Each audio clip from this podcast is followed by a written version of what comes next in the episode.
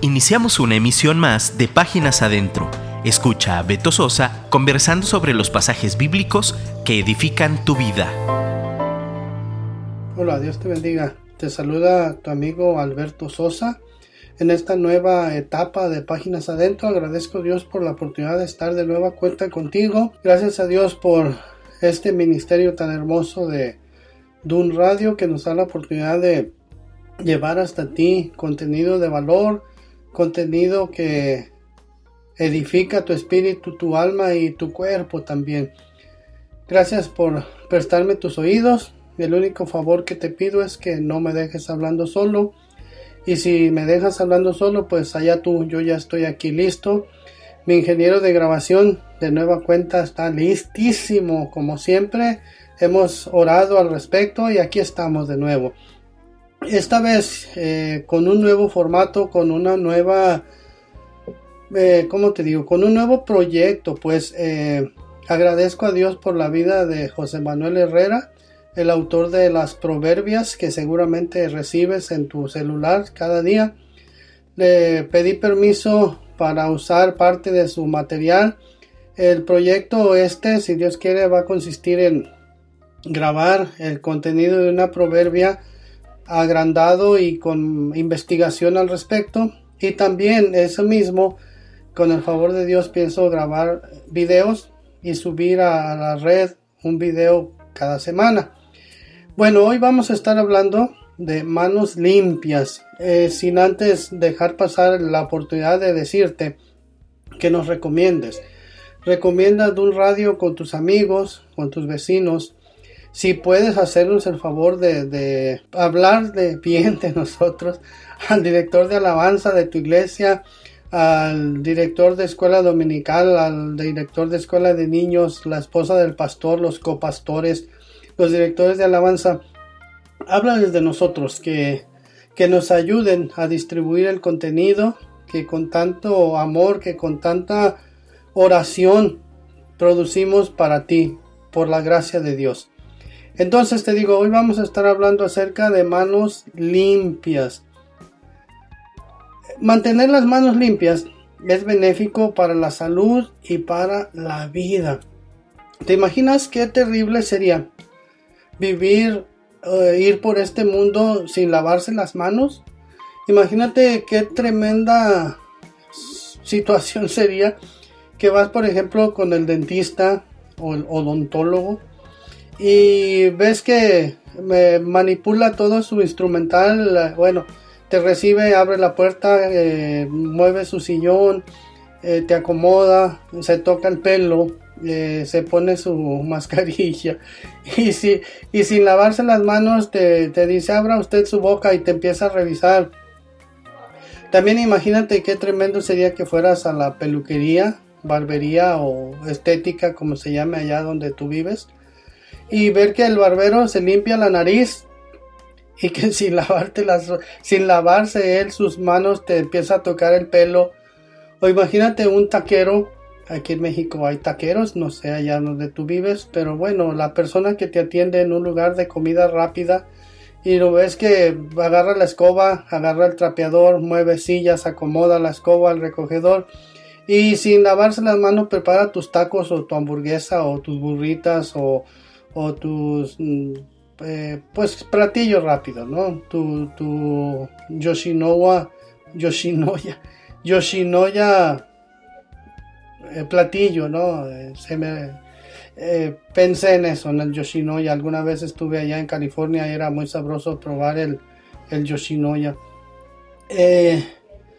hace muchos años hubo un periodo, desde mucho antes que se descubriera la importancia de la asepsia, donde era más seguro tratarse una herida en casa de en casa, pues en tu casa, que acudir a un hospital, pues la tasa de mortalidad era muy alta a causa de la falta de higiene que había en ellos.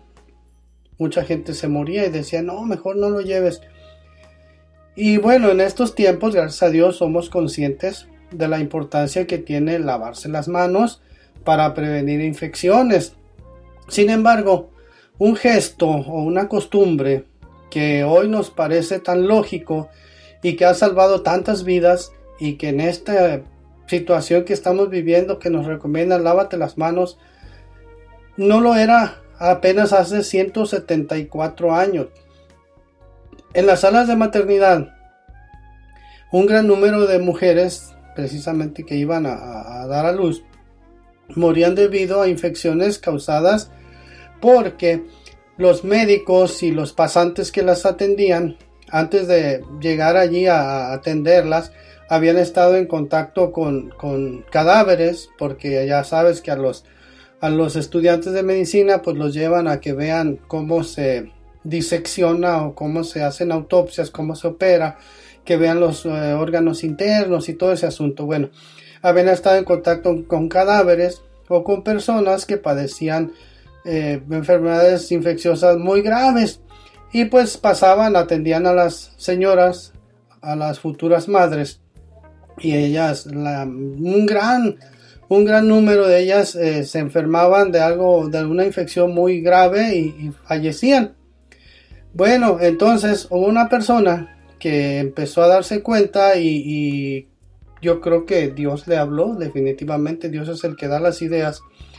Un médico húngaro eh, de origen alemán que se llamaba Ignaz Philipp Semmelweis. Espero que dije bien, si tú eres alemán y me oíste, disculpa la pronunciación. Este hombre nació el primero de julio de 1818. Y a este médico, aún a 174 años de distancia, se le conoce como el Salvador de las Madres, porque fue él el descubrió que desinfectarse las manos antes de ir a tratar a las parturientas disminuía drásticamente los casos de muerte de mujeres y recién nacidos a causa de la fiebre, puerperal. Y precisamente entonces en el año 1847 él implementó la desinfección de manos con una solución de agua de cal clorada.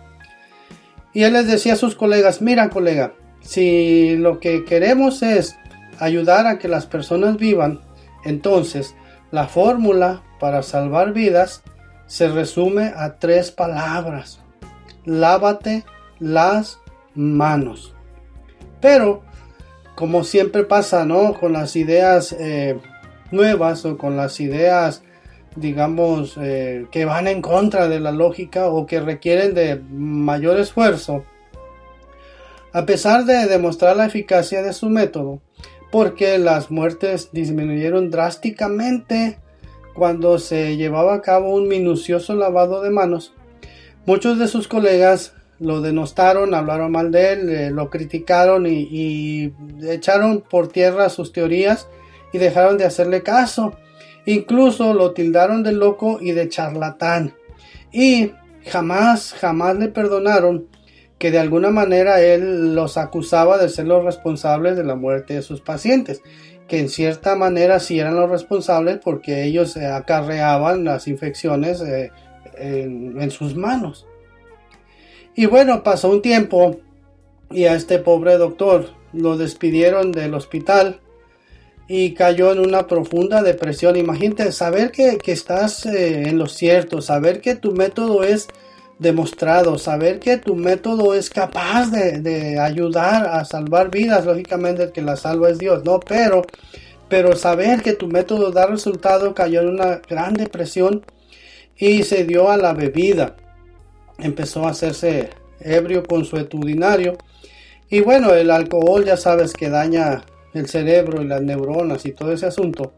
Y empezó a comportarse de manera errática. Y bueno, este comportamiento errático preocupó a sus allegados, a todos sus familiares y mayormente a su esposa. Todos ellos creyeron que estaba perdiendo la razón, que estaba enloqueciendo. Dicen algunos eh, que posiblemente sí padecía demencia precoz o más bien dicen que quizá tenía principios de Alzheimer o como se diga. Y al final, pues, en 1865, el médico Samuel Weiss fue internado en un hospital, hospital psiquiátrico donde murió, fíjate qué, tremendo, dos semanas después de su ingreso a causa, a causa de una septicemia a los 47 años. Septicemia es una infección complicada por causa de, falta de, de, limpieza. Y pues en un instituto de salud mental pues la gente trata a los internos de una manera brutal, bueno, al menos en aquel tiempo. Los enfermos eran sometidos a toda clase de tratamientos, los bañaban con agua helada, los purgaban con aceite de ricino y general, en general eran malos tratos. Los guardias trataban mal a los internos y todo parece indicar que lo que le sucedió a este médico fue que lo golpearon tanto que una herida en su mano se infectó y acabó causándole la muerte. Imagínate qué, qué, qué paradoja o qué situación tan cruel, diría yo. Eh, alguien que se esforzó por tener las manos limpias, finalmente a causa de sus enemigos, a causa de sus detractores, murió por una infección en la mano. Sin embargo, este hombre murió convencido y murió sosteniendo la importancia de mantener las manos limpias. Siguió enseñando hasta el fin. Él insistía, mantén tus manos limpias.